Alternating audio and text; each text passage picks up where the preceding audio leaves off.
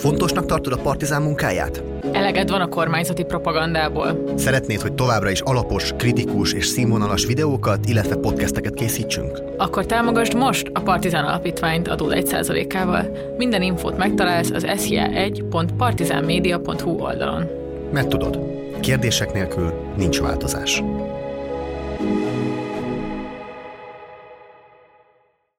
Sziasztok! Ez itt a Mi a Tendő 17. adása. A mai alkalommal Sebők Miklóssal fogunk beszélgetni a Paradigmák fogságában, Elitek és ideológiák a magyar pénzügyi kapitalizmusban című könyvéről. Nagyon köszönjük, hogy eljöttél Miklós. Köszönöm szépen a meghívást. Hello Szilárd! Sziasztok! Arra gondoltunk, hogy egy aktuálisabb felvetéssel fogunk élni, és a könyvből indulunk ki, ez a könyv 2019-ben jelent meg, de a kéziratot 2019 elején zártad le, és sokszor még 18-as folyamatokra utalsz, és időközben eltelt 5 év. És arra gondoltunk, hogy először ez ügyben így a magyar folyamatokról fogunk kérdezni, vagy foglak kérdezni, mi a helyzet itt Matolcsi, György, Nagy Márton, Orbán Viktor, Varga Mihály ö, relációjában. Egyrészt, hogy miért láthatja azt a politikát fogyasztó öm, hallgatónk, hogy, hogy itt valami, valami eddig nem jel, jellemző, nem látott konfliktus van, tehát, hogy nem tudom, Matocsi György ismételten beszól a kormánynak, pontosan azt mondja a kormány, de amikor a kormányt mondok, akkor igazából a miniszterelnökre gondolok, és ezután pedig át fogunk egy kicsit hajózni nemzetközi vizekre, amikor pedig inkább Szilárd fog kérdezni, többet kérdezni arról, hogy hogyan is vannak ezek a bankválságok, hogyan is értsük meg ami itt a Svájcban, az Egyesült Államokban, a Deutsche Bank környékén történik, és ekközben egy sor olyan kérdés is fel fog merülni, ami nyilván kötődik a, a könyvethez, tehát hogy, hogy elitek és ideológiák milyen módon szervezik a pénzügyi kapitalizmust Magyarországon, illetve általában a világban. Kérdezzétek meg az információtól, hogy mi a teendő mi olyan emberek, mi, akiknek mondjuk az apja, anyja, tanár és küzd minden hó végén, hogy be tudja fizetni a tanári fizetéséből mondjuk a számát, a csekket, a rezsit ki tudja fizetni. Mi ilyen emberek mit akarunk? Mit kezdünk a politikával? Könyörgöm, hát minden érdemi társadalmi mozgalom negatívan, a helyzet megváltoztatásáért küzdő társadalmi mozgalom, az negatív érzelmekből született, úgy, mint a düh, uh-huh. úgy, mint a megalázottság, úgy, mint a méltatlanság. Hát akkor változik valami, hogyha ezek az érzelmek tudnak konstruktív formába becsatornázódni ahhoz, hogy az ember egy kicsit újra kalibrálja világra vonatkozó nézeteit, esetleg nem biztos, hogy kizárólag azt kell csinálni, hogy a budapesti 12. kerületből nézzük a Észak-Amerikát. Kapitalizmus újratermeléséhez mindig, mindig kell a válság, akár egy ideológiai szinten. Tehát, hogy ez, ez, ez úgy tud működni, hogy, hogy az emberek torkához van tartva a kés. Ha az nem lenne oda tartva, nem más, hogy lehetne gondolkodni, nem más, hogy működne a cselekvés. Nem hiszem azt, hogy az emberi elidegenedés tökéletesen felszámolható, ugye ember és ember között mindig lesz valami távolság, aztán a szerelem ritka pillanataiban oldódik fel. Stílszerű legyek, egy fontos kérdés van, stogy élat. Szóval arra biztatjuk a bennünket hallgatókat, hogy olvassák el a könyvedet, és úgy hallgassanak minket, hogy már olvasták a könyvedet. De mégiscsak szeretnénk, hogyha reflektálnál arra, hogy öt évvel később, hogyha mondjuk most kéne egy utószót, vagy előszót írnod, vagy, vagy kiegészítést írnod, akkor mit írnál itt főképpen a 2010 utáni fejleményekre vonatkozóan? És akkor itt megint felhozom ezt a, ezt a Matolcsi, Nagy Márton, Orbán Viktor Varga Mihály négyszöget. Egyrészt nyilván itt érdekelhetnek bennünket a relációt, tehát hogy mi az, ami ezt, ezt a konfliktus szervezi. Másrészt pedig arról beszélgettünk Szilárddal tegnap, hogy amikor azt mond, azt írjuk, vagy azt, azt írtad, vagy azt mondjuk, hogy matolcsizmus, akkor aztán sokszor nem is a személyhez kapcsolódott, hanem egy pozícióhoz, a gazdasági miniszter pozíciójához, ami időközben ugye 2013 óta megváltozott, tehát Matolcsi a Magyar Nemzeti Bank elnöke lett, és Nagy Márton, a Magyar Nemzeti Bank korábbi alelnöke egy konfliktus után került a gazdasági miniszteri pozícióba, szóval bennünket is, meg valószínűleg a hallgatóinkat is érdekli, hogyha meg tudod világítani, hogy mi az Isten történik. Őszintén szóval nem érzek nagy változást, tehát ha azon kellene gondolkozni, hogy drasztikusan átalakult a helyzet, és újra ki kell adni a könyvet, és át kell írni részeit, akkor nem érzek ilyen késztetést. Nyilván a, a székeket a Titanicon különböző módokon össze lehet rendezgetni, de, de én ezt körülbelül ilyen jelentőségűnek érzem. Ugye egyfelől nem szabad összekeverni szerintem a hatalomtechnikai dolgokat a, a gazdaságpolitikával és a gazdaságpolitikai filozófiákkal.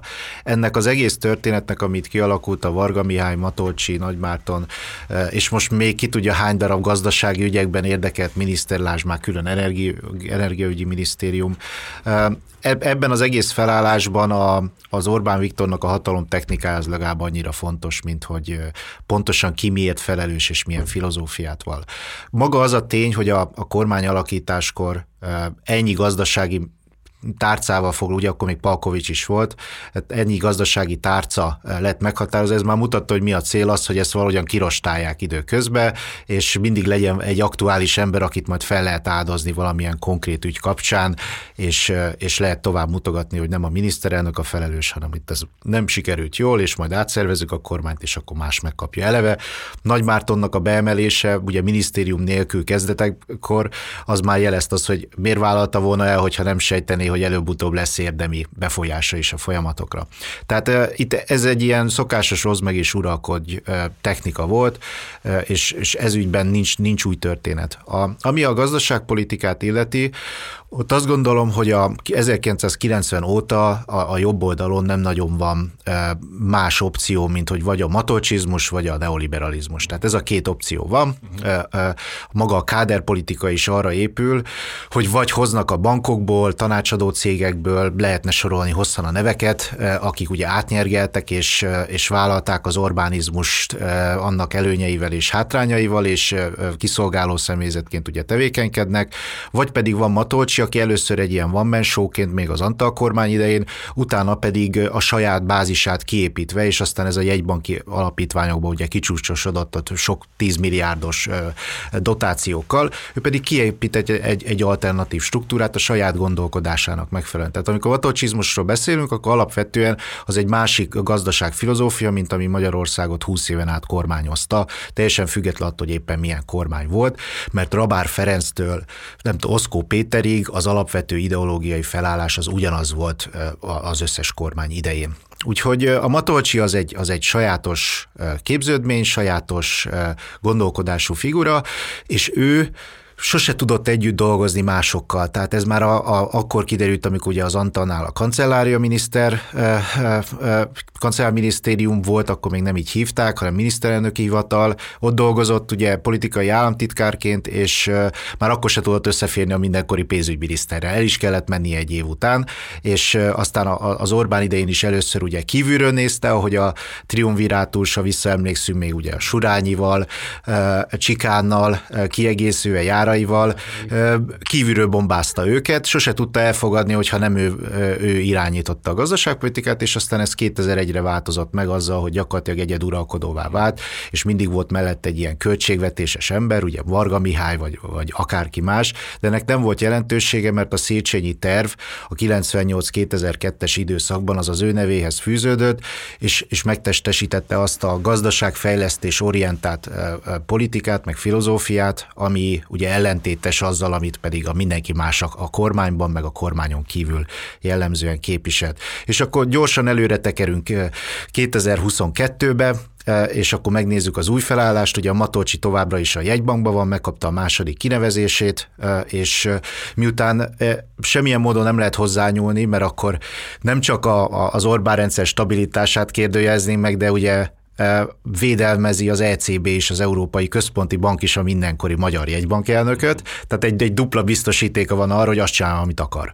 És ez néha egy ilyen álmokfutásnak tűnik, és, és össze-vissza beszédnek, de szerintem legalább annyi rendszer van benne, mint, mint abban, amit meg a miniszterek ugye mondanak a saját területekön, ők, ők pedig alá vannak rendelve a kormányzati kommunikációs gépezetnek, és ők is nonsenszekre képesek bármelyik ponton. Úgyhogy ez, ez szerintem a rövid története a matolcsizmusnak, és, és ez részben személyi ügy, ugye ahogy említetted is, ugye együtt dolgoztak korábban a Nagymártonnal, és ez a matolcsina azért ez egy fontos szempont, hogy ki az, aki vele van, és ki az, aki ellene van, Orbán Viktornak a, az oz meg is uralkodja, és, és végső soron pedig egy gazdaságfilozófiai különbség, amit ugye képviselnek, van a fiskális szemlélet, hogy kell pénz, bizonyos dolgokra mindig kell, hogy legyen pénz, Matolcsi pedig egy vizionárius, aki nem annyira a konkrét fiskális szemléletet képviseli, hanem azt szeretné, hogy az ország az 2030-ban valahol máshol tartson, és ez, ez, ez az összeütközés ez időről időre előkerül.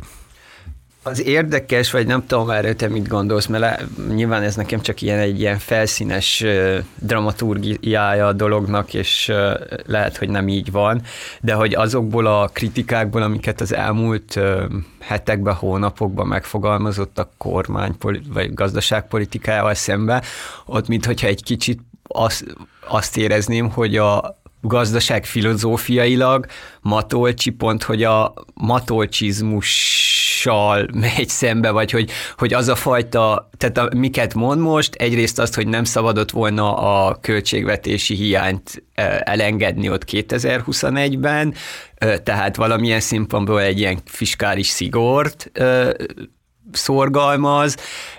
A jegybank, amit csinál, az ugye az alapkamatemelés, ami szembe megy mondjuk azzal az egész ilyen teljes, tehát a foglalkoztatottság szempontjaival, a gazdasági növekedés szempontjaival, és vele szemben mondjuk a Nagymárton pont aláássa ezt a kamatemelési dolgokat, és hogy ezért is beszéltük a tegnap Márka ezt, hogy a hogy a ner nem szoktuk meg ezt, hogy intézményes logikák vannak, de minthogyha valahogy a jegybanki intézményes logikát is képviselni ezzel Matolcsi, és ennyiben pedig inkább a, a, ezen a matolcsizmus, neoliberalizmus spektrumon, amit mondtál, egy kicsit, mint hogyha a neoliberalizmus felé menne el, és hogy mint hogyha Nagy Márton lenne inkább a matolcsistai gazdaság filozófiai szempontból, nem tudom, erről mit gondolsz. Ugye ez visszautal arra, hogy a matolcsizmus és matolcsi személye az elválik, és, és igazából nem is, a, ő, ő csak egy ékes példája ennek a gondolkodásnak, de lehetne említeni Bogár László, tehát nagyon sokan voltak a Fidesz holdudvarban is, akik egy teljesen másik szemléletet képviseltek most már több mint 30 éven át. A, a, szerintem a megállapításod az, az pontos olyan szempontból, hogy most tolódott a Matolcsi, ugye ő volt az, aki nagyon büszkén, és annak idején még interjúztam is vele az egyik, egyik könyvfejezetemhez, ez, hogy ugye bevezették ezeket a unortodox jegybanki eszközöket, tehát például ugye kötvényvásárlási program, mindenféle egyéb élénkítési program, növekedési és hitel. növekedési hitelprogram, és ezek nagy léptékű dolgok voltak, és, és sok szempontból tényleg megelőzte mondjuk az Európai Központi Bankot, akik később ugyanezt kezdték csinálni. Persze Amerikában akkor már ez ment, és, és azért lehetett látni, hogy ezt nem a, nem a saját ujjából szopta, de végsősorban ugye ő abszolút meg is valósította, még erre a külső környezet lehetőséget adott a matolcsizmus programját. Tehát nem volt érdemi kontroll a gazdaságon kamatpolitikai oldalról, és egy elképesztő likviditás bővülés volt, tehát ingyen pénz, pénzzel árasztották el a magyar gazdaságot is. Na idáig minden rendben van, mert nincs, nincs korlát, és akkor ugye a struktúrák szerepe, meg a külföldi, ezt nektek nem kell magyarázni, a nemzetközi kapcsolatok szerepe az ugye megjelent, és akkor Magyarország jelenleg egy teljesen másik helyzetben van, ugye világrekord infláció, infláció van, amivel a jegybanknak törvény szerint valamit kezdenie kell, másfelől pedig a nemzetközi környezet is teljesen megváltozott, ugye elindultak a kamatemelési ciklusok mindenhol, és azért a magyar államadóság még mindig kockázatosabb, mint mondjuk az amerikai vagy a német, tehát az nehezen elképzelhető, hogy amerikai államkötvényre 4%-ot fizetnek, és a Matolcsi meg 0%-ot akar fizetni a magyarra, fizettetni a magyarra, tehát ez nem fog működni a nemzetközi piacokon, tehát a, a kényszerek az ugye, azok ugye átalakítják az ember helyzetét, és most valóban egy elképesztően restriktív monetáris politika van, és most ebben a szerepben próbál megúj, meg, a saját magát megújítani. Az, hogy a Nagymárton viszont a matolcsizmusnak a nem tudom, végköve lenne, és a aktuális képviselője, ez, ez, ezt nem nagyon hiszem.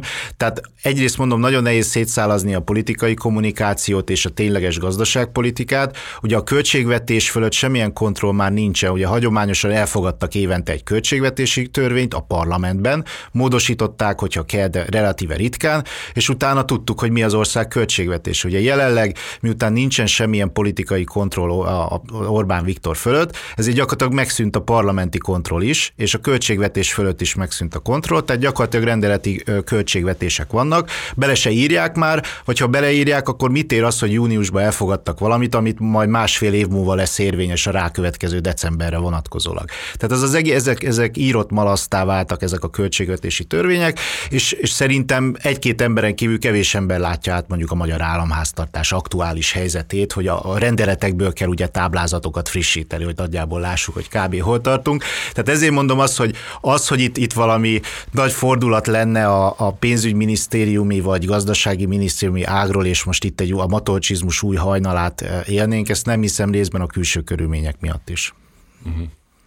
Akkor, hogyha 2024-ben azt mondaná Schneider Márta, vagy bárki más a napvilág kiadótól, hogy Miklós, újra kiadjuk a könyvedet, akarsz-e még valamit hozzáírni, akkor azt mondanád, hogy nem, ez így továbbra is megáll, és adjuk ki újra így. Hát az, hogy újra ugyanígy nem tudom, hogy van-e rá igény, de az biztos, hogy az alapelvhez nem kell hozzányúlni, és ez sajnos ez az ellenzéki oldal is így van. Tehát ugye két része van a, a, a történetnek, van a, a Fidesz és a pénzügyi nacionalizmus, és azon belül ugye a, a matolcsizmus és a, a, a globalistább neoliberális irányzatnak az állandó harca, és a, és a baloldalon pedig szintén van, bár ott sokkal egyenlőtlenebb feltételekkel. Ugyanennek az irányzatnak ugye a befolyása és mindenféle sporadikus ellenállás sok kis lázadó csoportok, ökopolitikai, baloldali és mm. egyéb lázadó csoportok vannak, akik valamilyen módon próbálják megtörni a, ezt a több mint három évtizedes ideológiai uralmat, de ha megnézzük, hogy ki volt az ellenzék miniszterelnök jelöltje, milyen gazdasági tanácsadó testülete volt, és milyen programja volt, akkor igazából nem előrelépésről, hanem visszalépésről lehet beszélni, akár még egy mérsékeltebb szociáldemokrata megyesista időszakhoz képest is. Tehát az alaptételek az, hogy Magyarországon ez a két ideológia ez fogságban tartja a gondolkodást és a, a gazdaságpolitikát, ez továbbra is érvényes. Mm.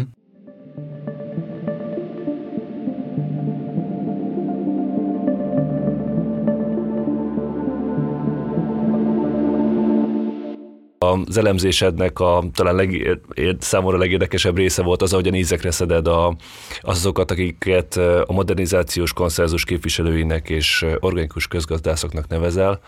Nekem az volt az érzésem most, amikor újra kezembe vettem a könyvet, mert 19-20-ban olvastam egyszer, és akkor most újra megnéztem, hogy hogy tényleg, tehát Márki Zajű Péter és Király Júlia is egyáltalán az a, az a társág, amikor összeállt 2022-ben, mint hogy ez a, amit a burbonokra mondtak, hogy semmit sem felejtettek, semmit sem tanultak, ugyanott tartunk. Hát még személyi állományukat Igen. tekintve is teljesen ugyanott tartunk. Ami, ami egyben hogy mondjam, optimizmusra is adhatna okot, hogy, hogy előbb-utóbb csak lesz valami más, mert csak kimerülnek, másfelől meg a történelmi tapasztalat azt mutatja, hogy nem merülnek ki. Tehát ameddig Bokros Lajos írásképes, és lesz élet és irodalom, addig ez a, ez a szellemi ideológiai irányzat, ez, ez létezni fog.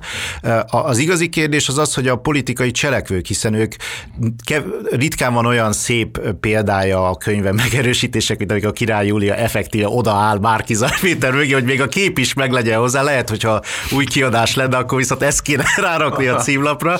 Tehát ritkán van ilyen szép megerősítése az ember kutatásának, de, de hogyha egyszerűen csak átgondoljuk azt, hogy mit, mi történt az elmúlt években, akkor az látszik, hogy ez a, ez a személyi állomány, ez az egész konkrétan a, a konkrét személyekig bezárólag ugyanaz, ugyanazt mondja, és teljesen mindegy, hogy ki éppen az aktuális politikai zászlóvivőjük, meg fogják találni a módját, hogy befolyásolják. És akkor lehet vitatkozni, hogy persze új pártok vannak. Az a kérdés, hogyha a DK-nak az árnyék miniszterelnök jelöltje Bodnár Zoltán, aki az oszlopos tagja ennek a társaságnak, vagy hogyha a Momentumnak megnézzük a, a saját gazdasági programját, és, és hogyha valakinek vannak információ, hogy hogyan zajlott ugye a, az egyeztetés az ellenzéki programnak, akkor pontosan tudja, hogy ugyanaz a retrográd szemléletmód jellemzi őket, független attól, hogy a holnap Magyarország a PR színes szagos program az mit mond arról, hogy majd milyen lesz a, az adópolitika, de elég csak megnézni a rendezvényeiket, pont a hetekben van egy akkumulátorgyáras rendezvénye az alapítványuknak, ahol olyan embereket hívtak meg, akik és fognak felszólalni ugye az akkumulátor telepek ellen és az akkumulátoripar hazai meghonosítása ellen, akik Kóka János idején elsősorban tapsikoltak, amikor idehozták a Hanko gumigyárat, amit Kóka János az évtized legnagyobb beruházására nevezett. Ugyanezek az emberek más fognak mondani aktuálisan, de kormányra kerülve ne legyenek illúzióink, ugyanazt kell csinálni, mint amit Orbán Viktor már megmondott nekünk, ne azt nézzük, hogy mit mondanak, hanem azt nézzük, hogy mit csinálnak.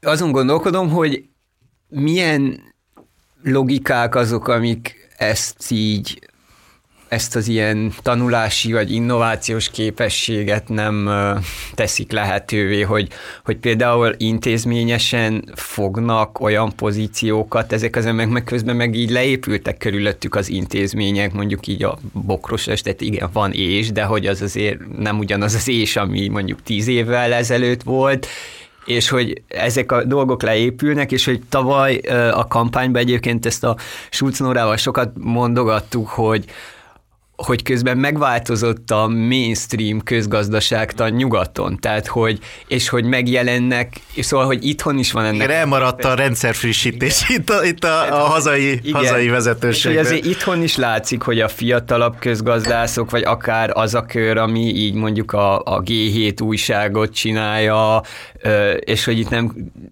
egyrészt a baloldaliak is nagyobb számban vannak, mint mondjuk tíz évvel ezelőtt, de hogy van ez az ilyen centristább, nem tudom, ez a, a, a, az az ilyen új kínzianizmusnak ez egy kicsit balra tolódás a 2008-as válság után, az a fajta ilyen, nem tudom, protekcionistább, beavatkozó, piackeptikusabb vonulat, az azért sokkal erősebb ma már itthon is, és hogy mégis a, a, a, az intézményes politika szintjén, mint hogyha meg se tudna jelen, jelenni. A teljesen egyetértek, hogy mind a nyugati feltétek, mind a hazai feltétek megváltoztak, ez a politikai osztályt láthatóan semmilyen módon nem hatja meg, tehát ugyanazok az emberekkel ugyanúgy tudnak együtt dolgozni. Az, hogy ennek mi az oka, egyfelől azt gondolom, és erről ti beszélgettetek, amikor elindítottátok ezt a podcast sorozatot, hogy ugye intézményépítés. És ennek az az oka, hogy nincsenek olyan közgazdászok, vagy társadalomtudósok, vagy bárki más ugye gyakorló szakember, bankár, akik felvállalják vállalják nyilvánosan azt, hogy ugye eltérnek ettől az ortodoxiát. Egyrészt ennek szakmai szempontból nincsenek előnyei, tehát nehéz közgazdaságtudományi intézetben úgy érvényesülni, hogy valaki nem nem tudom, alkalmazott matematikával, és vagy ezeknek, a, ezeknek az ideológiáknak a további tudományos vizsgálatával fog foglalkozni. Másfelől pedig a politikai térben meg nincsenek meg azok a, azok a pontok, ahol ugye tudnának csoportosulni. Most mondok egy ellenpéldát, ugye amikor Botka László szíre lépett, akkor a, a Büttő Feritől kezdve a Pogácsa Zolin át, ugye többen oda, oda álltak, és, és valamilyen módon propagálták a fizessenek a gazdagok programját. Ugye meddig tartott ez az egész?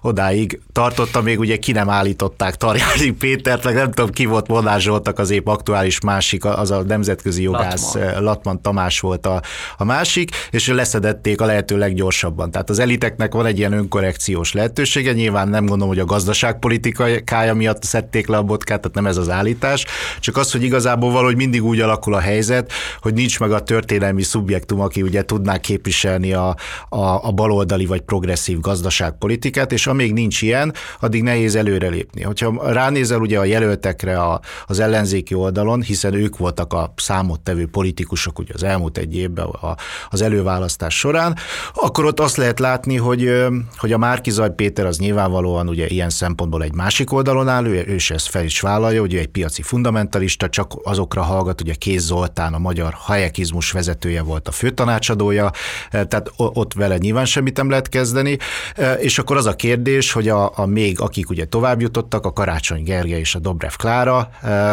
náluk mi a helyzet? Ugye a Karácsonynál láttuk, hogy bedobta a törő között, tehát a körül nagyon nehéz ugye csoportosulni és politikai áttörést elérni, és az a kérdés, hogy a Doblev Klára az a, a Bodnár Zoltáni vonalat viszi tovább, vagy amit viszont sokszor hangsúlyoz, hogy ő egy echte szociáldemokrata programot akar csinálni, vagy pedig azt fogja csinálni. De nem hiszem, hogy személyi megújulás nélkül lehet más programot csinálni, és akkor ott tartunk, hogy akkor nézzünk körül, hogy ki lehet az, aki ugye viszi ezt a nyilvánosságban napi szinten szisztematikusan, és, és nem nagyon látszik, hogy a magyar pártrendszerbe vagy számottevő politikai erők körébe ki az, aki ezt ambicionálja. És ráadásul azt hiszem, hogy az is van, hogy a hogy ez az ilyen, annak a hiánya, hogy adott pártak be tudják lőni, hogy ők kiket is képviselnek, és adott esetben, hogy mondjam, organikusan beágyazódjanak azokba a csoportokba, mert hogy annak, annak lenne logikája, bármennyire nem is értek egyet, annak lenne logikája, hogy egy olyan párt, amelyik nem tudom, ez az ilyen multis, mizé, ilyen professzionális menedzseri csoportokat képviseli, nagyvárosokban, szerintem Debrecenben, Budapesten, Pécsen, Győrben vannak ennek egy, egy társadalmi bázisa, és az adott esetben nem tudom, akár ilyen neolib dolgokat visz tovább, vagy akár még ilyen őrültebb, nem tudom, ilyen anarchokapitalista, izé Peter Tíles dolgokat tolna, annak értelme a logikája, csak hogy itt az van, hogy valójában van egy ö, szűk elitcsoport, aki gatekeeperkedik olyan könyvek alapján, amiket olvasott 20-30-40 évvel ezelőtt. Igen, egy teljesen másik világban készült könyvekről beszélünk, és, és olyan könyvekről, amit a nemzetközi, nem a társadalomtudomány, hanem a közgazdaságtudomány és a közgazdasági gyakorlat, ugye a nemzetközi jegybankoknak a gyakorlata haladott meg.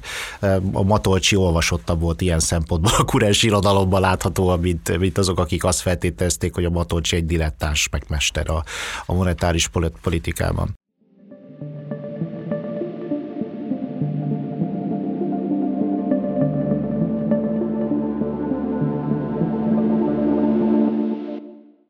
Az eddigi beszélgetésünkben már egyszer vagy kétszer feljött ez a nemzetközi környezet változása, vagy nem változása, és hogy ugye ami az elmúlt hetekben ilyen hazai sajtóba is bekerült, az részben a, a Amerikában ennek a Silicon Valley Banknek a az összeomlása, meg azon amellett még pár kisebb ilyen amerikai banknak a, a megingása, és a másrészt meg a Credit Suisse-nek a szintén összeomlása, és aztán a, a kínai, svájci kormányzat bábáskodása mellett a másik nagy svájci bank, a UBS-nek a általi kivásárlása gyakorlatilag.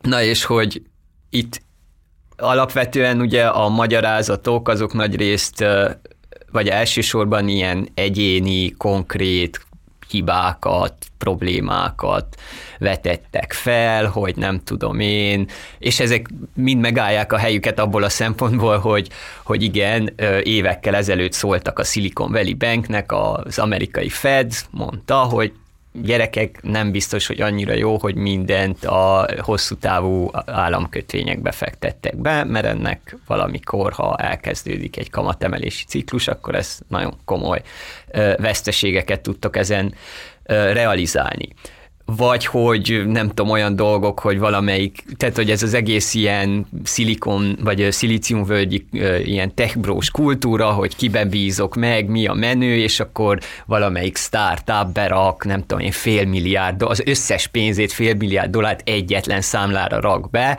miközben pont mondtam Márknak, hogy ha van egy millió forintod, azt se ugyanabba a zokniba rejted el, hanem legalább két külön zokniba, és hogy senkit nem, senkinek nem javaslom amúgy a zokniba rejtse el az egy millió forintját, csak mindegy. De hogy szóval, hogy ilyen dolgok, meg a Credit Suisse-nél is nagyon sok ilyen visszaélés, meg szabálybe nem tartás történt be. Na de mindegy, szóval, hogy azt akartam kérdezni, hogy ezeken túlmenően van-e valami olyan, amiben valami olyan strukturális változás, ami ezeket a felszínre hozza, és ami az egyéni hibákon, vagy az ilyen konkrét mulasztásokon, akár törvénysértéseken túlmenően ezt az egész sztorit keretezi. Igen, ugye azt kell látni egy első körül, hogy szét kell választani a PR-t és a tényleges gazdasági folyamatokat. Tehát a, a PR-ja ezeknek a bankoknak, és mint általában minden olyan banknak, ami becsődöl, az, az a maga a töké. Tehát a, a Forbes listáján a Silicon Valley Bank az a top 20 legjobb amerikai bank egyik, és Amerikában nem öt bank van, számottevő, mint Magyarországon, hanem ott tényleg százával, ezrével vannak pénzintézetek a, a maga az ember, aki ugye irányította, ő egy ilyen szupersztár státuszba volt, és hogyha végigvesszük ugye ezeket a dolgokat, hogy, hogy hogyan lehetett bekajáltatni az, hogy ez a bank, ez egy jól működő, és valójában a, a világ élvonalába tartozó bank, akkor így és, és ezt, ezt, ezt akkor félre kell tenni, és az szerintem az a helyes a progresszív nézőpont szempontja, hogyha mindig fehér galléros bűnözést keresünk először ezeknél a, ezeknél a bankoknál, mert ha elég, elég sokáig keresed, és majd a Credit Suisse-ről beszélünk, ott, ott az az egészen tökéletes példa, hogy gyakorlatilag az egész, ez egy bűnszövetkezetként működött, a lehallgatásoktól, megfigyelésektől kezdve diktátorok pénzeinek kezelésé keresztül, tehát ami eszedbe, kokain, pénzmosás, dolgokon át, minden, ami előfordul az eszedbe, és azon is túl, az, az mind megtörtént a Credit Suisse esetében. Tehát szerintem ez a helyes alapbeállítás, hogy inkompetensek és, és vagy fehér galléros bűnözés zajlik, és hogyha innen közelíted meg, akkor nem fog meglepni egy csomó fejlemény a, a későbbiekben, és persze tisztelt a kivételnek, hogy, hogyha ez nem így van. És a konkrét bank esetében, ugye, hogy mi váltotta ki egyáltalán az, hogy idáig jutottunk, egyfelől az alkalmatlanság és a szakmai hibák, ahogy te is mondod, hogy a, az eszköz és a forrás oldaluk között volt egy nagyon durva diszkrepancia. Ez, ez, ez egy visszatérő hogy mondjam, jellege ezeknek a, a, a bank ö, ö, betét ö, kríziseknek, és arra épül, hogy azt gondolták, hogy, hogy a, a jövő az változatlan, vagy hogy ugyanazt a pályát fogja követni, és egyszerűen a, a sok zseni ott, mint ahogy egyébként magyar hasonló esetekben, és nem kapott az a lehetőség, hogy emelkedhetnek a kamatok. Ami számomra egészen elképesztő, hiszen valószínűleg ezt az első néhány órán tanítják a pénzügy szakon, hogy, hogy, hogy ez, ez valahogyan fedezni kell az ilyen kockázatokat, és nekik volt rengeteg rövidtávú betétük például ezektől a, a startup cégektől, és mindez ki volt helyezve megfelelő megfelelő módon hosszú távú amerikai államkötvényekbe. Most a, a, a 30 éves amerikai államkötvény az elvesztette az értéke negyedét az elmúlt, nem tudom, egy-két évben. Ezen a ponton értemszerűen ott egy lyuk fog keletkezni, és hogyha ez elterjed, hogy ugye el kell adni áron alul, mert likviditásra szükség van, ugye, hogyha valaki bejön a bankba és kér pénzt, akkor valahonnan kell tudni neki adni. Áron alul ugye kellett likvidálni ilyen kötvény portfólió elemeket, akkor ez elkezdett terjedni a városban vagy a völgyben, hogy itt, itt, itt rossz, rossz döntések születhettek, és akkor jött a Twitter, ami ugye ennek az egész ökoszisztémának a, a, a közfóruma, és, és ott, ott zajlanak a pánikok, ott zajlik a, az eszmecsere, és akkor a, a Twitteren elterjedt ez a hír, hogy itt, itt potenciálisan likviditási problémák vannak, akkor ez, ennek nyilván van egy hálózati kifutása, és ahogy a hálózat újabb elemei erről értesültek, akkor azonnal mentek, hogy ne ők legyenek, akik majd beragadnak, ugye, mint ahogy ez általában az ilyen bankcsődöknél van. És, és egy-két nap leforgása alatt kivették a betéti állomány egy jelentős százaléket, és itt még egy, még egy trükk van, hogy ugye úgy állították be a lobbistáik az SVB-t, meg a Signature bankot, meg még több másikat, mint hogy ezek ilyen közösségi bankok, ezt így hívják Amerikába, miközben ezek valójában már rég rendszer kockázatot jelentettek, mert akkorára nőttek. A Silicon Valley Banknek volt egy 70 milliárdos mérleg főösszege, és az 200 milliárdra nőtt megint csak néhány év alatt. Ezen a szinten semmi érted nincsen ezt community banknek nevezni, mert, mert ez, egy, ez egy megabank. Főleg, hogyha megnézed, hogy, hogy, hogy gyakorlatilag kiszolgál egy teljes iparágat, ugye ezt a startup tech iparágat ott a Szilícium völgybe. Tehát abszolút rendszerkockázattá vált maga a bank, és akkor lehet nézegetni, hogy ugye a pánik, a szabályozói, a felügyeleti hibák, a, a konkrét dilettantizmus, mindez, és, és a, a Fednek a kamatemelési ciklusa, ami ugye gyakorlatilag az utolsó dominó volt. Ez együttesen hogyan vezetett ide, de alapvetően a, a történet az nagyon hasonló, mint minden más ilyen történet. Hogy azokról, akikről azt hiszük, hogy a világ urai valójában, valójában a saját szakmájuk elemi dolgaihoz sem értenek, a szabályozók pedig, akik meg kellene, hogy védjenek minket, azok pedig vagy a forgóajtón keresztül ugye össze vannak olvadva magával a szabályozotti világgal, ugye ebben az esetben a bankárokkal magukkal, és ezért ellenérdekeltek, hogy a saját barátaiknak rendesebben oda pirítsanak, és, és komolyabb lépésekre ösztökéljék őket, vagy pedig már eleve republikánus vezetés van, és kinevezettek, és ideológiak se hisznek abba, hogy egyáltalán bárkinek bármi dolga van, hanem égjen benne az egész. De az, a, és ez az áró gondolatom, ott bukik ez a gondolat, hogy azok, akik a legjobban hirdetik a piacnak a felsőbbrendűségét, ilyenkor mindig valahogy az állam keretébe kötnek ki, és, és azért fognak ribánkodni, hogy bebuktam a kötvényeimet ennél a banknál, akkor szeretném, hogyha ezért valaki kártalanítana, és akkor mennek, és akkor újra lobbiznak. Tehát a, a piacnak a logikája és a felelősség az csak odáig tart, amíg ez az ő pénztárcájukat érinti. Amíg profit van. Pontosan. ja, hát amikor úgy érinti, bocs, csak amikor úgy érinti a pénztárcájukat, hogy elveszne, akkor jön az állam hát a, Igen, a kockázatok államosítása és a profitok magánosítása, ez az alapelve ennek a gondolkodásnak minden ellenkező ideológiai körítéstől függetlenül. Ja, hát itt a, igen, és ez az egész szabályozói probléma is azért nagyon, tehát a, csak itt a konkrét SVB esetében, hogy a San Francisco Fed bordjának a, az egyik tagja az a Silicon Valley Bank vezetője volt, Hát ezt írtam le a könyvben is. Magyarországon is ez van, de ezt nem mi találtuk ki nálunk, ez csak érvényes, hogy egyik héten te vagy a Budapest Bank vezérigazgató, a másik héten te vagy a bankot felügyelő, meg privatizáló pénzügyminiszter. És akkor mire számítasz, hogyha saját magaddal kell szerződést kötött, hogy a károsútja leszel ennek a dolognak, vagy valaki más lesz a károsút? Segítek, az, az adófizetők lesznek a károsultak, ahonnan a bankmentő csomagoknak a, a pénzügyi hatását azt ugye majd be kell valahogyan szedni. Mm-hmm.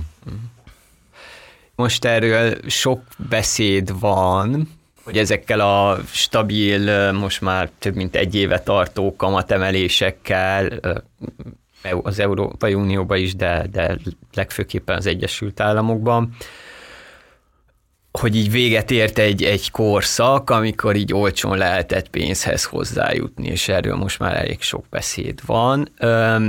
Hogy ezt erről te mit gondolsz, hogy ez, ez tényleg akkora ilyen paradigmaváltást fog hozni? Felszokták ezeket a fogalmakat ilyenkor így hype azért a médiába, tehát most a deglobalizáció a másik ilyen szó, meg ez, és hogy ez mennyire egy ilyen média hype, vagy te mit, mit gondolsz, hogy ez mekkora jelentősége van ennek? Ez attól függ, hogy az infláció mennyire lesz tartós. Ugye a jegybankok vannak a kulcszerepben, akiknek van egy darab baltájuk, és ugye több szöget kellene valamilyen módon, módon rendezni azzal az egy baltájuk, hogy a kamatpolitikájuk van, és azzal tudják befolyásolni a, elsősorban ugye akkor a pénzromlásnak az ütemét, másfelől pedig azzal kellene a növekedést ösztönözni, vagy a munkanélküliséget csökkenteni. Ugye Amerikában ilyen kettős mandátuma van a jegybanknak, szemben mondjuk a, az európai standardekkel, ahol ki van evelve az infláció elleni küzdelem, vagy a pénz stabilitása, mint ugye a legfőbb cél, és a többi az alárendel, de Amerikában ez a kettő egyenrangú, és akkor van a harmadik cél, ami pedig, hogyha nem teljesül, akkor teljesen mindegy, hogy a másik kettővel mi van, az ugye a pénzügyi rendszer stabilitása.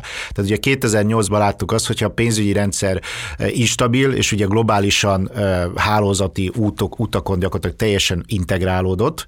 Eh, ezen a ponton, bármi súlyosabb probléma a pénzügyi rendszer, akkor teljesen mindegy, mert így is úgy is nagy lesz a munkanélküliség, és így is, is nagy lesz az infláció. Tehát valójában három cél van. És ugye Amerikában van egy viszonylag ortodox jegybanki vezetés jelenleg, aki a hagyományos módon jár el. Ha nő az infláció, akkor, akkor evelik a kamatokat, és, és héja módon kommunikálnak, hogy megnyugtassák a piacokat, hogy nem fog, nem fog beragadni az infláció egy magas szinten. Tehát az egész az innen indul ki, és onnan, hogy a kamatpolitika az elsősorban az inflációval foglalkozik, és mindeközben pedig, miközben ugyanaz alatt a, a tető alatt van, a legtöbb helyen, Amerikában is részlegesen ott azért komplexebb az intézményrendszer, de ott is a Fednek is feladata a pénzügyi stabilitás mellett a, a pénzügyi rendszer stabilitásának a fenntartása.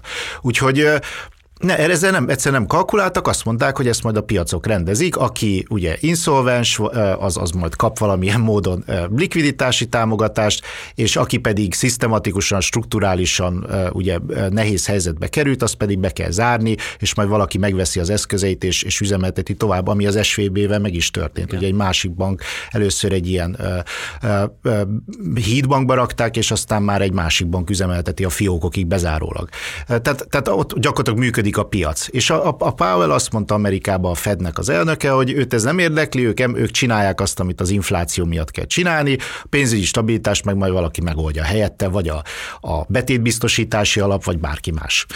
És, és akkor az a kérdés, hogy ez egy strukturális új korszak-e vagy sem, ez attól függ, hogy mi lesz az inflációval. Mert egészen addig, amíg az infláció magas szinten, nem tudom, 10%-okon fejlett országokba beragad, ugye nálunk 20% fölött, addig nem nagyon lehet mit csinálni, mert az infláció az valójában megint, hogy a, a munkásosztály vagy az alullévők szempontjait nézve, az, az egy tragikus dolog. Tehát azzal valamit kell sem, mert ők járnak a legrosszabbul benne, nem tudják kimenekíteni a vagyonukat, leértékelődik a fizetésük, és, és kevesebbet tudnak fogyasztani, amikor bemennek a boltba, hogy vegyenek, nem tudom, kiflit, akkor ugye kevesebbet fog érni a fizetésük. Tehát azt gondolom, hogy ezzel valamit mindenképpen kell kezdeni, és, és az a kérdés, és ez egy nyitott kérdés, hogy ez meddig fog tartani. Minden negyed évben mások a számok, és, és egy ilyen káosz van e tekintetben. Beindul a, ugye a hurrá optimizmus, hogy jó, megtörtük az inflációt, megy vissza, miközben a munkanélküliség nem megy föl, a következő negyed évben meg megint megugrik, és, és, és így nagyon nehéz tervezni, és a, a, a jegybank az pedig szisztematikusan ezt a héja politikát viszi a, a legtöbb fejlett országba. A, az ECB is ugye azt kommunikálja, hogy nem lesz csökkentés, belátható belátható időn belül a Fed is ezt kommunikálja, Magyarország meg ismét világrekord erre tekintetett, tehát 90-es évek közepi szinten van ugye a, a magyar alapkamat, akármelyiket is nézzük, amit használnak. Úgyhogy ez a, ez a helyzet, és, és nem lehet szerintem most még megmondani, hogy ez egy éra lesz, ahogy kb. kérdezted, és ez egy hosszantartó dolog, vagy, és, és beáll egy új rendszer, vagy pedig az infláció visszamegy, és akkor megint a, a jobbik kénye előkerülhet a jegybankároknak, és, és támogathatják a gazdasági növekedést és a normális gazdasági gazdasági fejlődést.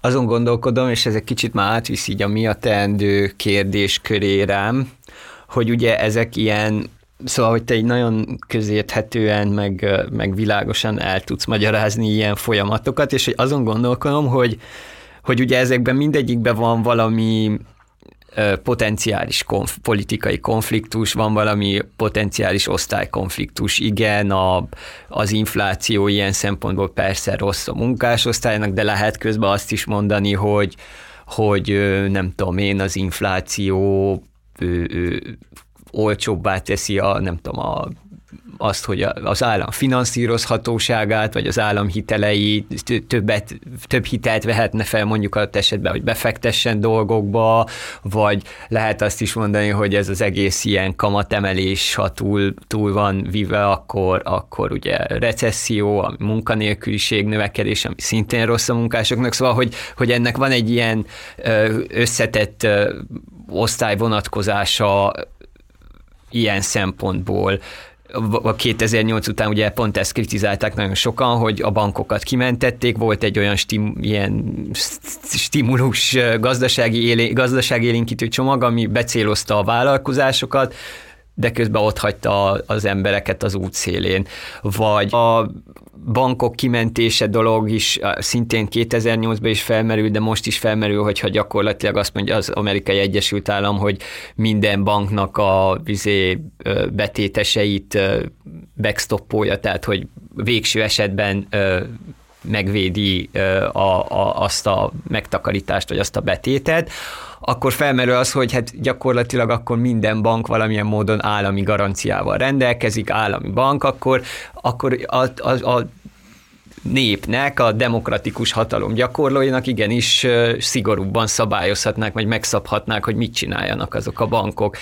És a kérdésem az, hogy hogy látsz arra jó példát, vagy hogy hogy lehetne ezeket lefordítani egy ilyen, ilyen poli, egy ilyen politikai dramaturgiába, egy politikai konfliktusba, amin keresztül, amin keresztül lefolytatható egy ilyen küzdelem adott esetben? Szerintem Amerikában ez, ez, ez megy ez a küzdelem. Ott Elizabeth Warren szenátor az, aki a, az élharcosa a pénzügyi rendszer demokratizálásának és a felelősség, felelősségteljes működések a kialakításának. És ha megnézzük, hogy ő mit mond mondjuk erről a, a betétbiztosítási kérdésről, ő azt mondja, hogy, hogy ezt abszolút ki kell terjeszteni, mert hogyha mondjuk a helyi, helyi civil szervezet bent tartja, ugye rá nem fog ez vonatkozni. A, az SVB esetében, hogyha jól emlékszem a számra, valami 85%-a a betéteknek biztosítatlan volt. Igen. Nem azt feltételezem, hogy a, a helyi uh, Palo Alto énekkarnak a pénze volt benne, és értitek, hogy mire gondolok, de hogy azért a, többi bank esetében ez tényleges KKV-k, tényleges civil szervezeteknek a betétei. Tehát szerintem ez legalábbis egy megbeszélhető és átgondolható dolog, hogy kiterjesszük a betétbiztosítást, nem tudom, 250 ezer dollár fölé, ami magyar szempontból már eleve egy elképesztő összeg, itt a magyar, nem tudom, pár százezer euró, vagy nem tudom, mikhez képest, és, és hogyha belegondolunk, hogy, hogy ki jár ezzel jól, nyilvánvalóan a, a cél az az, hogy ketté szedjük a dolgot. Legyen a kaszinó kapitalizmus, de akkor az legyen kaszinó. Akkor szivarozzatok benn, jaktozzatok, de hogyha bukó van, akkor vigyétek el, a, vigyétek el a bukásnak az eredményét. És akkor tartsuk meg a kereskedelmi bankokat pedig valamilyen módon egy ilyen nagyon szabályozott, nagyon biztonságos és nagyon, ahogy ő hívja, unalmas üzemként, mint a tényleg ez egy alapinfrastruktúra, mint hogy vannak utak, meg vannak iskolák, akkor legyen egy alapbankrendszer is, és azt viszont szabályozunk, és ott ne, le, ne lehessen durva kockázatválás. Ott bukik ez az egész, hogy ezek össze vannak kötve. Tehát nem tud így szétválasztani egy ilyen tűzfallal, mert ha az SVB bukik, akkor londoni startupok is buknak. E, és az egész, ezt láttuk a 2008-as válságban, hogyha bukik a Lehman Brothers, és azok a pénzügyi termékek, a CDO-k, amik összekötötték őket a dán nyugdíjasokkal, akkor a dán nyugdíjasok is bukták a pénzüket.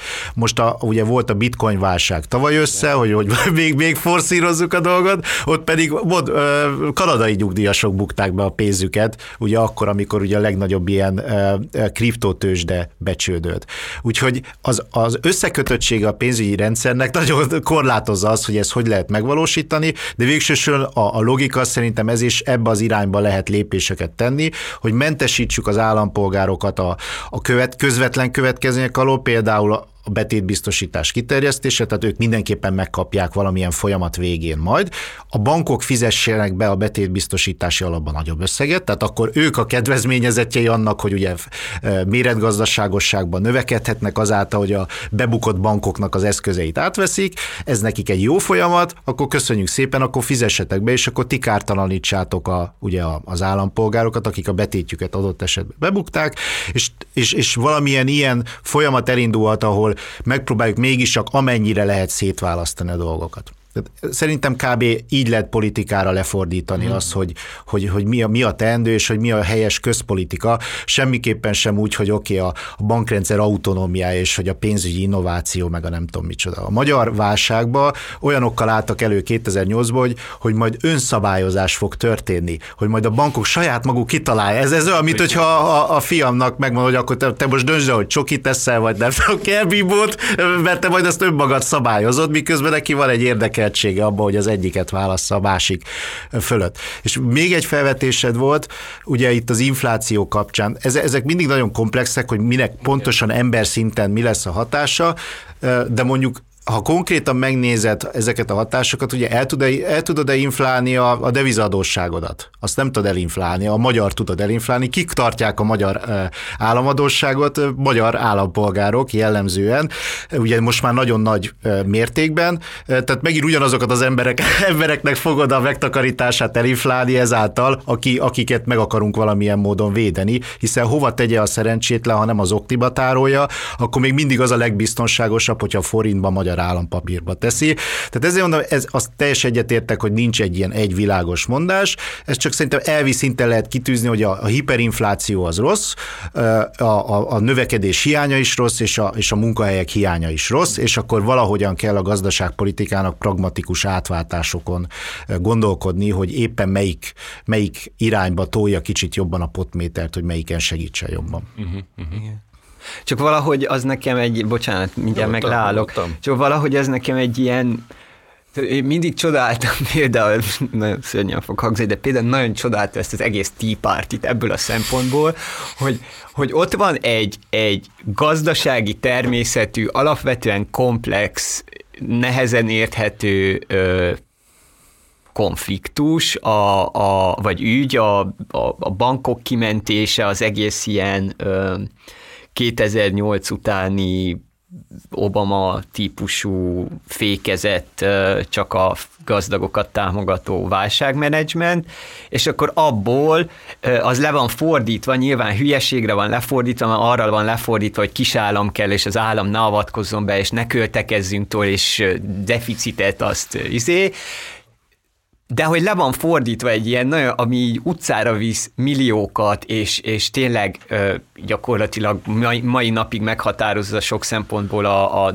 a, az egyik nagy párt, a republikánus pártnak az alakulását, vagy az ívét, ö, és hogy én erre így valahol irigy vagyok abból a szempontból, hogy, hogy így lefordítani ö, mozgósításra ö, de most így a magyar politika szempontjából vagy irigy? Tehát, hát igen, például. Hogy, hogy itt nincs, nincs egy baloldali party? Mm, akár, de hogy így magyar meg európai politika szempontjából is, hogy, hogy minthogyha sokkal nehezebben fordulnának le ezek a dolgok.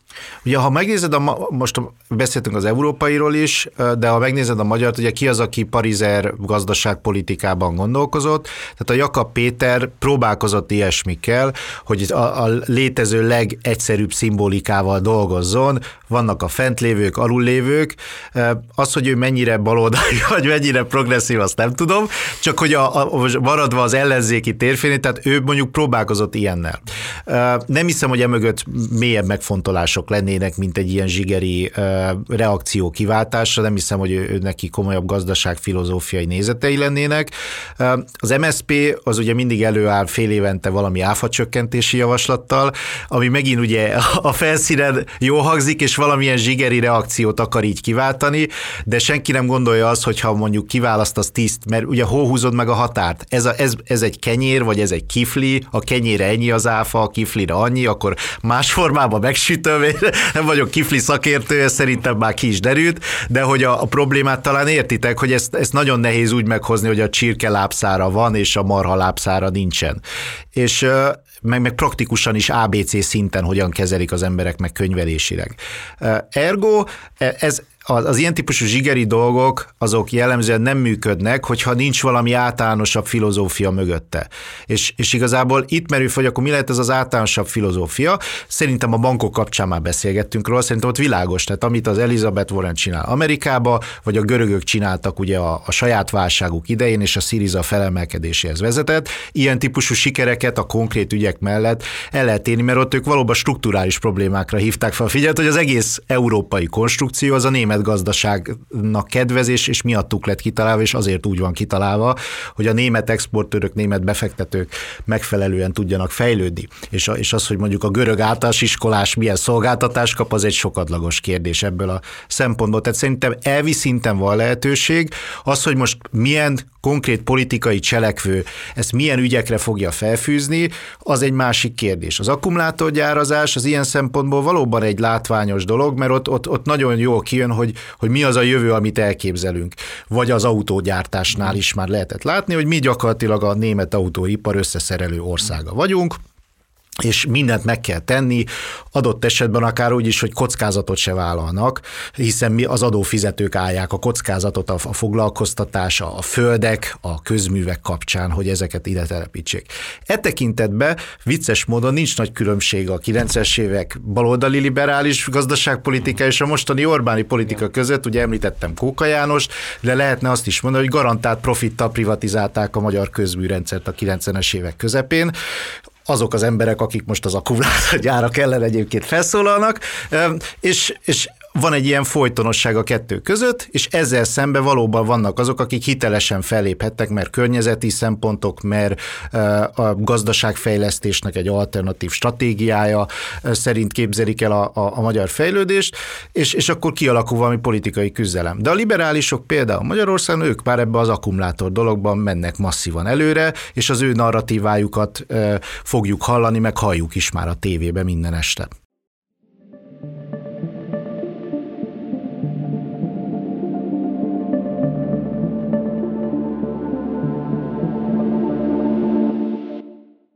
Ezt szeretném még, hogy egy kicsit jobban kifejtenéd, és most idézni is fogok az epilógusból.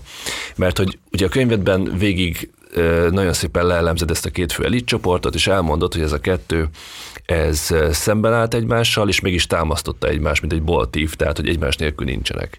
Egymásra támaszkodtak. Azt írod az epilógusban, 291. oldal, ez szerint a magyar pénzügyi kapitalizmus számára a döntéshozó, döntés előkészítő elitek által felajánlott két modell kölcsönösen feltételezte a másikat. Az egymással szemben magukat totális alternatívaként megfogalmazó nézetrendszerek a pénzügyi rezsim szabályozásával, illetve piaci szerkezetével kapcsolatos kérdéseket egyszerű válaszokká egyszerűsítették. Lesz széfer vagy túlszabályozás, külföldi vagy belföldi tulajdon. Ezzel kiszorítottak számos olyan modell alternatívát, amelyek a kérdések kapcsán nem a két szélsőséges álláspont valamelyikét foglalták el, vagy egyenesen átfogalmazhatták volna a modellválasztás alapkérdését. Az egyik ilyen lehetséges alternatív pénzügyi kapitalizmus modellt a progresszív baloldali gazdaságpolitika irodalma és gyakorlata írja le. És akkor mondod, hogy a, a koncepció rövid bemutatás egyben könyvünk zárása is. Aki olvassa a könyvet, nyilván azt mondja, hogy na, Miklós, hát így ez érdekel engem, hogy az, az hogy néz neki.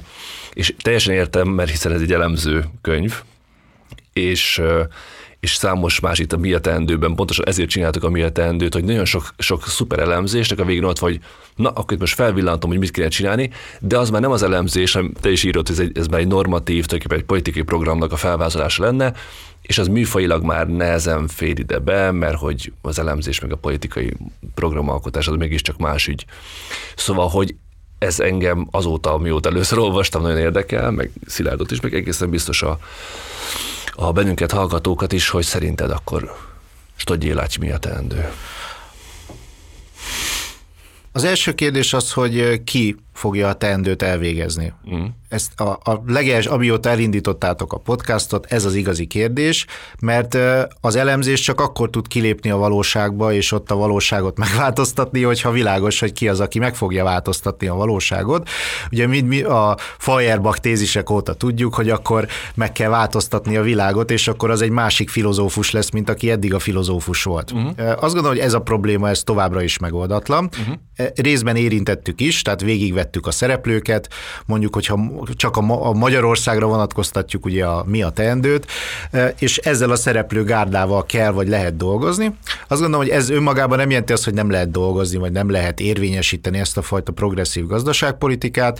A, Ugye én kutató vagyok, az a fő tevékenységem, hogy könyveket írok, cikkeket írok, kutatok, és nyilván van nekem nem ez az elsődleges feladatom, hogy, hogy a, a politikát befolyásoljam, mert akkor politikussá kellene válnom. Ettől függetlenül én személyesen, és ezt a, az internet is meg tudja erősíteni, amikor lehet, én megpróbálok szerepet válni, és aki erre fogékony vagy, vagy nyitotta, én szívesen kifejtem, hogy szerintem mi lenne a teendő, a, annak idején ugye az LMP esetében e, próbáltuk gazdaságpolitikai tanácsokkal ellátni őket, e, többen egy viszonylag jó e, kollektívával.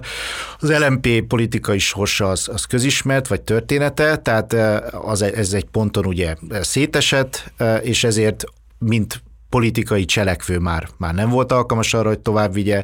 Ugye a, a, ha megnézzük, hogy kik azok, akik legalább névleg felvállalják a baloldali jelzőt. Az MSP az eljelentéktelenedett sok szempontból, intellektuálisan se gondolom azt, hogy ők vinnék a, a, a primet. A DK-ról is beszéltünk részben, ott nekik kell eldönteni, hogy akkor ők kicsodák, ez nem világos.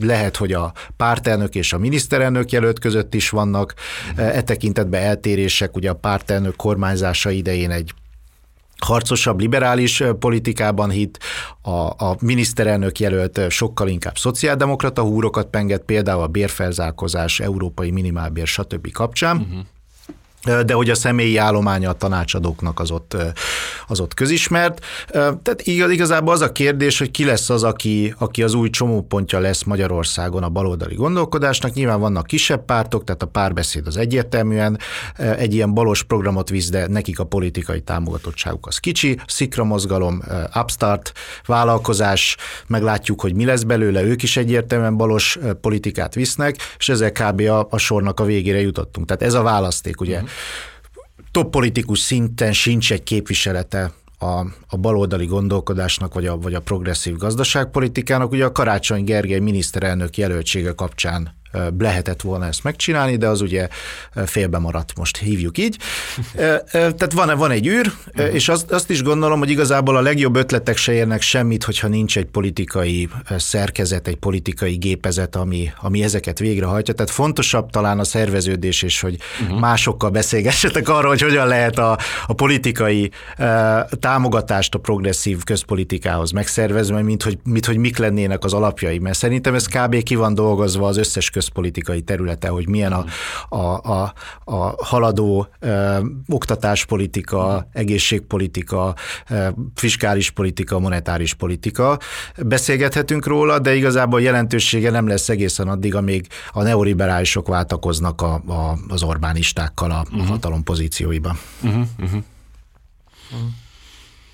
Ja, egyébként ez tök jó, hogy mondod, hogy az a szerepfelfogás, amit most itt eh, leírtál így magaddal kapcsolatban, hogy igen, hogy ez a nem az van, hogy a technokraták megmondják, hogy mit kell csinálni, hanem persze tudnak tanácsot adni, meg azzal, hogy elemezzük a világot és feltárjuk, hogy milyen konfliktusok, meg milyen folyamatok zajlanak benne, az egy nagyon fontos eszköz kéne legyen a politikusok számára, de hogy hogy a, a cselekvés az nem így működik, hogy, hogy nem ilyen Csak ritkán, ritkán esik egybe, tehát ugye Varoufakis volt az, aki egyfelől egy teoretikus volt, másfelől pedig személyében megtestesítette, és valamennyire kisebb lánggal, de még mindig megtestesít ugye az európai szintű ellenállást uh-huh. a, a nagyon ortodox, nagyon retrográd pénzügypolitikával szemben, de azért ilyen típusú szerepvállalás kevés van, akár európai vagy globális szinten is, nem hogy magyar szinten. Uh-huh. Kicsit konkrétabban, hogy arról is beszéltünk Szilárddal, hogy a modern monetáris elmélet, főleg, hogy lefordult magyarra, szintén a napvilág kiadónál a deficit mitosz ö, olvasható. Öm, Szóval, hogy, hogy ez, ez képbe tudsz bennünket helyezni, hogy ez valóban olyan csodafegyvere, mint egyes olykor szerintem túlzó publicisztikai megfejtésekben megjelenik, vagy pedig ez a, ez a fajta modern monetáris elmélet elsősorban a tudom, nagy nemzetgazdaságokra vonatkozóan igaz, tehát mondjuk a dollár és az Egyesült Államok esetében ez viszonylag nagy mozgásteret ad, de nálunk mondjuk egy magyar vagy egy kisebb nyitott félperifériás, vagy akár perifériás nemzetgazdaság, meg monetáris politika esetében már nem, nem nyújtana olyan nagy mozgásteret. Minimális terminológiai tisztázásra ez szükség van, tehát ugye a, a most legelemibb szinten kétféleképpen lehet egy pénzügyi rendszert üzemeltetni, vagy van egy árupénzet, hogy nem tudom, almában fizetünk azt. Jó napot, uh-huh. és akkor azt cserélgetjük, nyilván ezelőtt még van a barter, de most azt tényleg hagyjuk, amikor a tehenet a csirkére becseréljük valamilyen átváltási árfolyamon. Tehát, tehát hogy van valami közös nevezőnk, és, és az létezik, fizikailag megfogható. Uh-huh. És akkor ugye van ennek egy aktualizáltabb változata, ami kb. a világ pénzügyi rendszerének alapja volt, az amikor ugye valamilyen módon az egy aranysztenderdhez uh-huh. kötöd ezt hozzá, és hogy végső soron technikailag vagy filozófiailag beváltható lenne a pénz mindig a, uh-huh. a, arra, ahol éppen tartják az aranyat, és ezáltal egyrészt a mennyisége is szabályozott, másfelől pedig biztos is a pénz értékállósága, ami a pénz egyik fontos funkciója, ugye megőrizze az értékét, és később is lehessen hasznosítani. Tehát ugye ez, ez az egyik alapirány, és például Amerikában emlegetted ugye itt az anarchokapitalistákat, vagy a, a rendiánusokat, ugye közöttük mindig lesznek olyanok, akik vissza akarnak térni egy ilyen típusú arany, arany standard jellegű uh-huh. megközelítéshez, és ezáltal megakadályozni, hogy a szövetségi kormányzat mindenféle gonosz dolgokat csináljon, tehát ők ezt azért tovább is gondolják, ez nem csak egy monetáris politikai alapvetés. És akkor ehhez képest van a létező bankrendszer, ahol ahol a, a pénzt azt nem a jegybank teremti egyedül, hanem ugye a kereskedelmi bankok teremtik a pénzt a saját belátásuk szerint azáltal, hogy mennyi hitelt helyeznek ki, és ennek egy töredékét beteszik a jegybankba, és ott fogják tartalékolni, és a jegybank ezt tudja kicsit szabályozni, hogy éppen mennyi a pénzteremtés azáltal, hogy ezt a kötelező tartalékrátát csavargatja föl vagy le. Uh-huh. Jó, és akkor, hogyha innen már csak egy ugrás az, hogy ugye a pénznek, a, tehát hogy a, a bankrendszer és a pénzteremtés az hogyan zajlik, és hogy mennyi adósságot lehet termelni a világnak, és mekkora lesz a, a világ teljes pénzügyi állománya. És akkor itt, itt jön be az igazi vita kérdés, és vannak azok azt mondják, hogy, hogy ugye ez fenntarthatatlan pályára kerülhet, hogyha mondjuk az államok nyakló nélkül termelik az adósságot, egyfelől azért, mert ugye az infláció meg fog jelenni, pénzteremtés az oda jut, hogy túl sok pénz van kin, az áruk, áruk mennyiségére vetítve, és ugyanazt az árut az több pénzért fogod megkapni, pusztán azért, mert több pénz van forgalomban. Uh-huh. Jó? Tehát ez az egyik probléma. A másik probléma pedig az, hogy az államok ugye csődbe fognak kerülni, mert nem fogja senki megvenni, vagy újra finanszírozni a lejáró adósságokat. Vesd össze Görögország, de közelebbi példát hozva Argentína, uh-huh. ahol ugye teljesen rendszeresek az államcsődök, hogy egyszerűen nem tudják fizetni a már kibocsátott adósságokat. És akkor jön a monetáris pénzelmet, és azt, vagy a modern monetáris elmet, és azt fogja mondani, hogy valójában ez a fajta korlát ez nem létezik, vagy csak valami súlyos félremenedzselés esetén ugye fog megjelenni, és végtelen mennyiségben lehet termelni államadóságot, és végtelen mennyiségben lehet befektetni, finanszírozni közszolgáltatást, vagy ilyesmi. Most a, a lehető legprimitívebben, kb. valami ilyesmit mond mm. ugye a, a, az amerikai szerzője ennek az elméletnek. És összességében, hogyha belegondolunk, akkor a, az amerikai rendszerre ez valószínűleg teljesen igaz. Ugye vannak-e ellenérdeket felek abban, hogy a, a pénz az, az végtelen mennyiségűre nőjön a, a gazdaságba, azáltal, hogy ugye elő, első körben államadóságot bocsátak ki, aztán azzal kereskednek ezzel az állam, kibocsátott államadósággal. Szerintem nyilvánvalóan nincs ilyen, ilyen korlát, tehát eddig, eddig az elmélettel vagyok én is. Ki az, akinek érdeke lenne, hogy, hogy ne legyen ilyen? Ugye kik tartják az amerikai államadóságot, akik, akik ezt valahol milyen módon szankcionálhatnák? Ugye elsősorban a kínai állam, ami, ami, egy, ami vigyár mutatja azt, hogy miért lenne a kínai államnak az az érdeke, hogy a saját megtakarításait leértékelje, vagy valamilyen módon ugye korlátozza, vagy egyáltalán a piacot befolyásolja, ahonnan ugye ez az államadóság kikerül. Úgyhogy ott biztos, hogy ilyen típusú korlát nincsen. Az egy korlát, hogyha a dollár nem lenne a világ pénze, és nem azt használnák elszámolásokban országok között, mint amire vannak törekvések az orosz, kínai, eh, indiai új triumvirátus keretében, akkor, akkor ez az egész ez lehet, hogy, eh, lehet, hogy megkérdőjeleződik, és, és lehet, hogy a, ha leépül a kínai-amerikai adósságállomány, akkor, eh, akkor, akkor ez elindulhat ez a folyamat, és akkor megkérdőjeleződhet. De jelenleg, ha bármi baj lenne a dollárral, vagy bármi baj lenne az amerikai államkötvényel, akkor, az, akkor mindenki mindenkivel baj van a világon. Uh-huh. Összeomlik a rendszer jelenleg. Uh-huh. És akkor ugye innen az utolsó ugrás az az, hogy most ez Magyarországon ez mit jelent. Uh-huh. És erre egy példát hoznék fel. Ugye azt gondoltuk a 90-es években, mert ezt tanították nekünk, hogy Magyarország kis nyitott ország, és, és mondjuk nem lépheti túl, függetlenül attól, hogy a, nem voltunk se az eurozónában, de még az EU tagjai se, nem lépheti túl az x százalékos költségvetési hiányt. Uh-huh. Ez egészen addig érvényes, amíg valóban úgymond megbüntetik a nemzetközi befektetők, vagy úgy, hogy a forint árfolyam ellen indítanak valamilyen támadást, vagy, vagy eladják ugye a magyar államadóságot, és ezáltal leértékelik, akár vesztességgel, ugye spekuláns módon járnak el, és, és ezért gyakorlatilag nincs lehetőségünk más csinálni, mint amit az IMF mond. Most megint lerövidítettem egy egy kövnyi történetet két mondatra, de, de végsősorban ez történik, hogy ha mindent úgy csinálsz, ahogy az IMF mondja, akkor a befektetők örülni fognak, és fenntartható lesz a fiskális politikád, az, hogy a magyarok mit tanulnak, mit tesznek, milyen oktatásban részesülnek, az ebb tekintet teljesen irreleváns, ők ezt maguknak csinálják, nem a magyar hallgatóért vagy a diákért. Jó, mi történt az Orbán időszakban ehhez képest? Orbán Viktor sokáig egy teljesen standard nemzetközileg kompatibilis fiskális politikát csinált, most pedig ugye nyakló nélkül költekezett már a választás előtt is, meg még mindig, és egekben van az államháztartási hiány, és semmifajta hatalmas válság nincsen, és nem omlott össze a magyar gazdaság, és, és a, nem leckésztették meg a befektetők. Miért?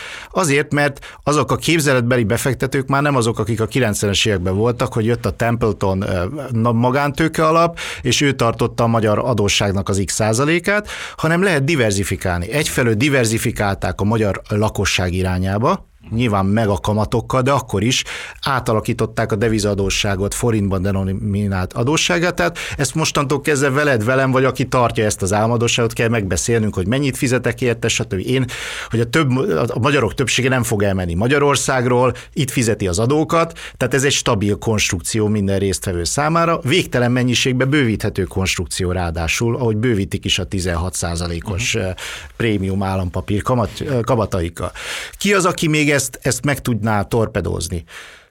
Kínaiak, oroszok adnak hitelt bármikor, hogyha kérünk. Most az oroszoknál ez egy kérdés, hogy ez meddig fog tartani, de ugye például a Paksi atomerőműnél ők finanszírozták magát a beruházást is, kínaiak finanszírozzák a Belgrád-Budapest vasútvonalat, és lehet körbe menni a tűk tanástól ki tudja hova, hogy, hogy egyéb hiteleket szerezzünk, vagy egyéb módokon finanszírozzunk magyar beruházásokat, vagy akár folyókiadásokat. Úgyhogy összességében, ha, ha nem is annyira konkrétan a, a, ez a nem tudom, gazdaságpolitikai vagy gazdaság elméleti konstrukció a lényeges, hanem az a, az a, a alapgondolata, hogy ez az egész ez fenntartható hosszabb távon is, és nincs egy ilyen természetes korlát, uh-huh. ahol az rendszer összeomlik, mert fenntarthatatlanná válik, egészen addig, amíg az érintett szereplők azt gondolják, hogy ez egy fenntartható rendszer, addig ez egy fenntartható rendszer. Az egész modern gazdaság a bizalomra épül. Beszéltünk az SVB-ről, ha már nem hisznek a tech abban, hogy ez egy, ez egy működőképes bank, akkor összeomlik, függetlenül attól, hogy mennyi volt a, a,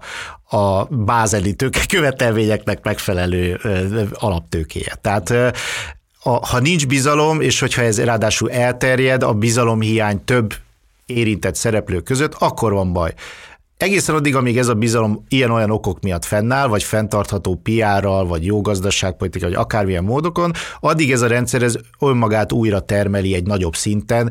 Ezért halára ítélt Amerikában ez az adósságkorlátozásos mm. próbálkozása ugye az ottani szélsőjobboldalnak. Erről is írtam cikket, mindig megpróbálják, és a végén mindig beadják a derekukat, mert akkor szembesülnek, eljön az a pillanat, az óra lepörög, és az utolsó másodpercen el kell rántaniuk a kormányt, mert különben, amit itt vázoltunk, ez az egész globális konstrukció, ez, ez összeomlik.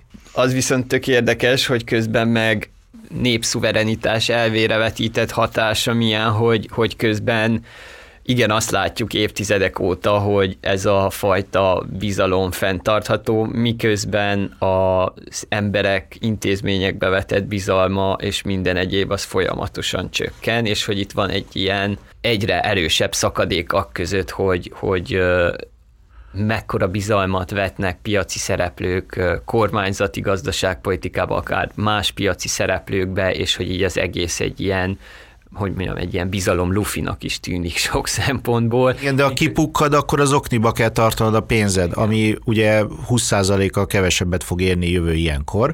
Tehát ez az alternatívája, és akkor még mindig racionálisabb elhinni, jó, oké, ez a bankrendszer ez valamennyire működik, és mégis jobb berakni látra szóló 0,01%-ra, mint 0 0 otthon tartani, ahol ráadásul nincs fizikailag se biztonságban. Szóval értem, amit mondasz, hogy, hogy van egy ilyen bizalmi válság, de sok mindennek kell ahhoz történnie, hogy ez a bizalmi válság megingassa a rendszert magát.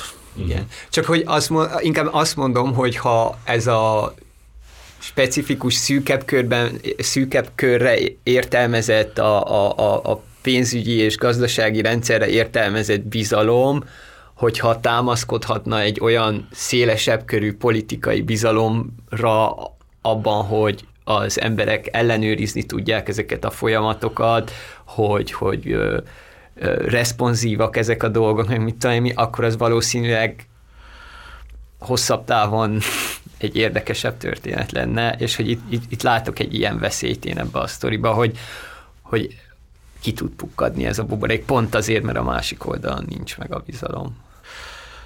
Annak már nagyon komoly következménye lennének. Ugye ez azt jelenteni, hogy, hogy globális szinten terjed el ez a probléma. Tehát mondtam a dollár kapcsán, vagy az amerikai államkötvény kapcsán, de ugyanezt lehet arra, vagy bármire lefordítani. Tehát, hogyha akár csak egy országban ezt elkezdik megkérdezni, akkor mivel cseréled le ezt az alapinfrastruktúrát? Mi az? Ugye a, a, a kriptósok, azok azt gondolják, hogy Pontosan, ők, ők azok, akik azt gondolják, hogy ez az egész fenntarthatatlan, Igen. és az az egyetlen biztos, amit mi egy teljesen független rendszerben üzemeltetünk, csak ugye ott bukik megint a dolog, hogy valójában azok a tőzsdék, amik, amik tavaly összebecsődöltek, azok a tőzsdék nem az effektív kriptó logikára épültek, hanem azok központosított elszámoló rendszerek voltak, ahelyett, ami le, a lett volna ott az elf, hogy mindenki a saját kis pénztárcájában, most így hívják, tárolta volna a saját kriptóját decentralizált módon. Tehát ott valóban van egy filozófiai alternatíva, az, hogy az globális szinten működőképes pénzügyi rendszert eredményezne, azt nem lehet tudni. Van olyan ország, ahol hivatalos fizetőeszköz a kriptovaluta, El nem tudom, hogy hogy lehet ott tejet, kenyeret venni vele, valószínűleg lehet, és és tehát logikailag, elvileg ez egy lehetőség lenne, más lehetőséget nem látok. Tehát egészen addig, amíg nem egy ilyen árupénz típusú dolog van, vagy egy ilyen decentralizált pénzügyi rendszer, addig az a pénzügyi rendszer van, és a dollárra épülő globális pénzügyi rend van, amiben most élünk.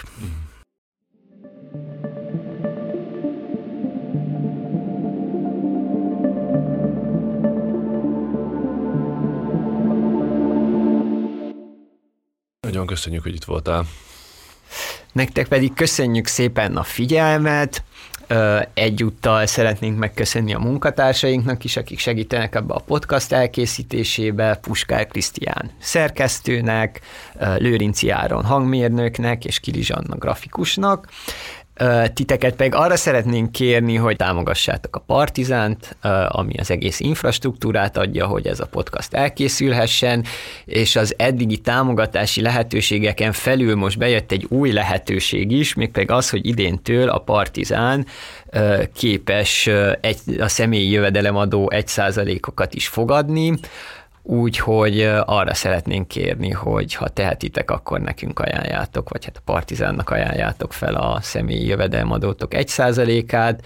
Erről az infókat, azokat berakjuk a, a podcast leírásába. Köszi szépen, sziasztok! Sziasztok!